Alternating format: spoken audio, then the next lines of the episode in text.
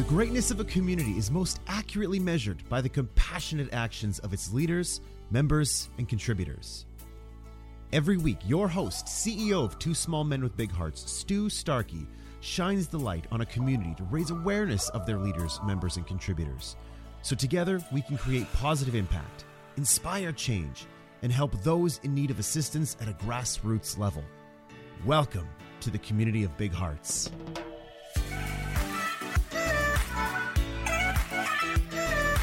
Uh, welcome back, everybody. Uh, welcome back to the community of Big Hearts. Uh, it's been a little while since uh, I've been here sitting in this chair and looking at Ryan behind the camera.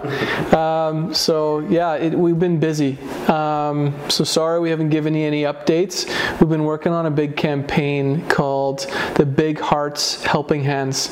I know Ryan's got a few questions for me, so I won't jump ahead too much here. well, I'm just curious overall, Stu. During these times in the holidays, we're always looking for ways to contribute more to our community. And as part of the Community Big Hearts motto, you know, we are all trying to do our best to contribute in any way that we can. So I'm interested in understanding how two small men have decided to contribute to the community during the holidays.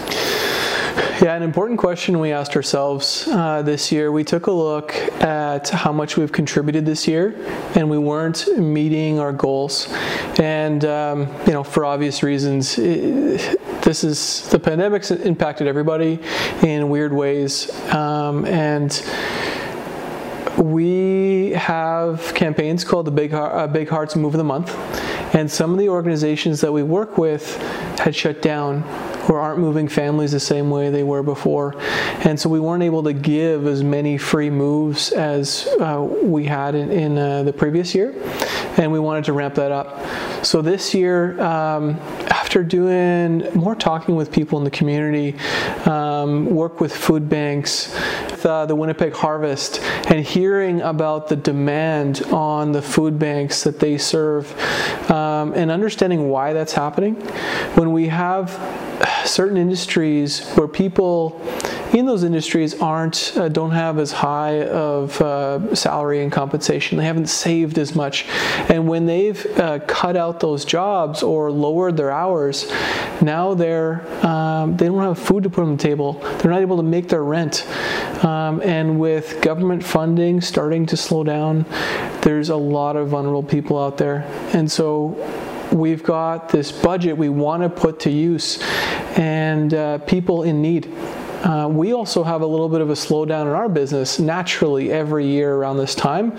So we thought, like, let's push let's make um, our best effort to go help those in need while we have this capacity to do so. Um, so it's really a win-win-win for us in, in delivering this campaign, filling out the budget we committed to doing, helping those in need, and giving our staff those hours that they want during this time. So um, it's called the the Big Hearts Helping Hands, and what we're looking for right now. And what's been a lot more work than we thought it was going to be was finding those families in need during this period of time that we're looking to do it. Um, a lot of organizations are struggling right now. They're working from home. Their communication is disrupted from how they usually work, communicating with their families, with their internal teams. So we're working with, working with a lot of organizations to find those families. They're out there, and there's a lot of families that need the help. The organization, the charities, are, are struggling to stay in communication, which is the problem. So some of the organizations that we're working with, um, Make a Wish Foundation, um, they have a great campaign over the Christmas season, which is the Trees of Joy. Um, we're really really pumped about about that particular one where it gives my staff a lot of joy uh, we're delivering quite a few trees to kids uh, in part of the make-a-wish program um, where this year, that program's changed. Usually, we just delivered a few trees. We decorated them, we bought presents for those kids along the theme that they were looking for. One in particular, I remember, uh, was a frozen theme, and our staff was so excited to do it. Our staff went over the top and they actually bought frozen costumes, delivering the tree giving frozen presents and staying in character while doing it.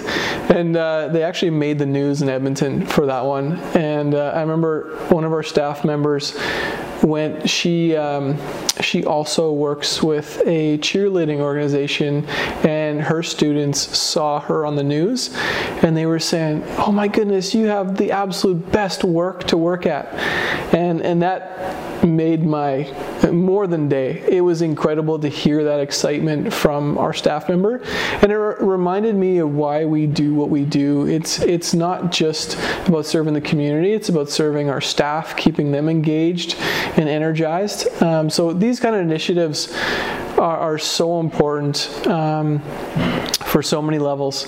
So, um, other organizations that we're working with is uh, Trellis, which is formerly um, the Boys and Girls Club of Calgary, um, and another organization that works with the continuum of care from kids to adults and families. So, we're doing 10 free moves with them this holiday season um, where we're doing moves for those families, but we're also uh, putting together uh, hampers. Um, some stockings for the kids in the family, and some food. Uh, we partnered with in Calgary a pizza um, pizzeria called Una Pizza, well known in Calgary. Uh, delivering free pizzas the day of the move uh, to welcome them to their new uh, their new home. Just creating a little bit more joy in, in those families' families' holiday season.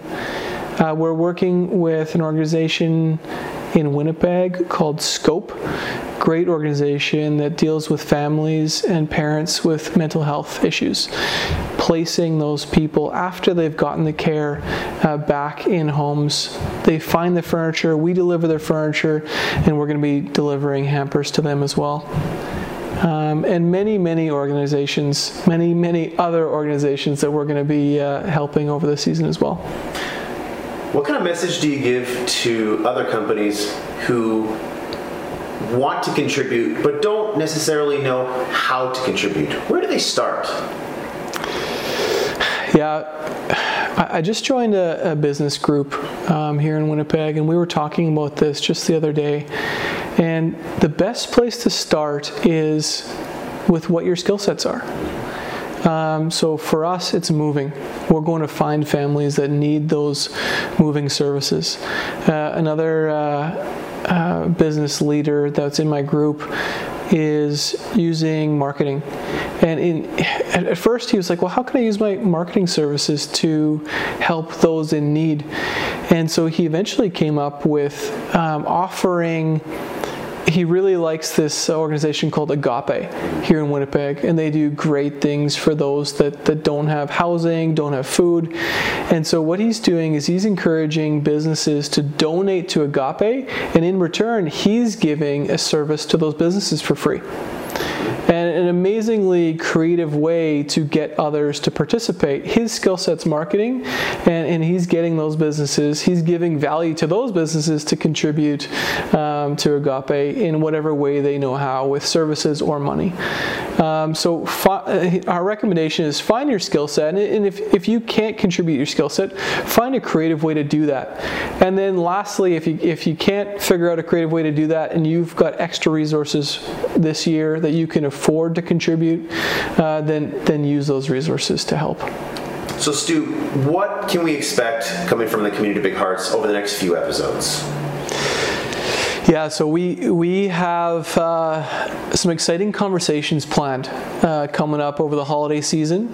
Uh, we've put a lot of work into this campaign um, again, which is why we've had a pause in some of these conversations with charities and business leaders.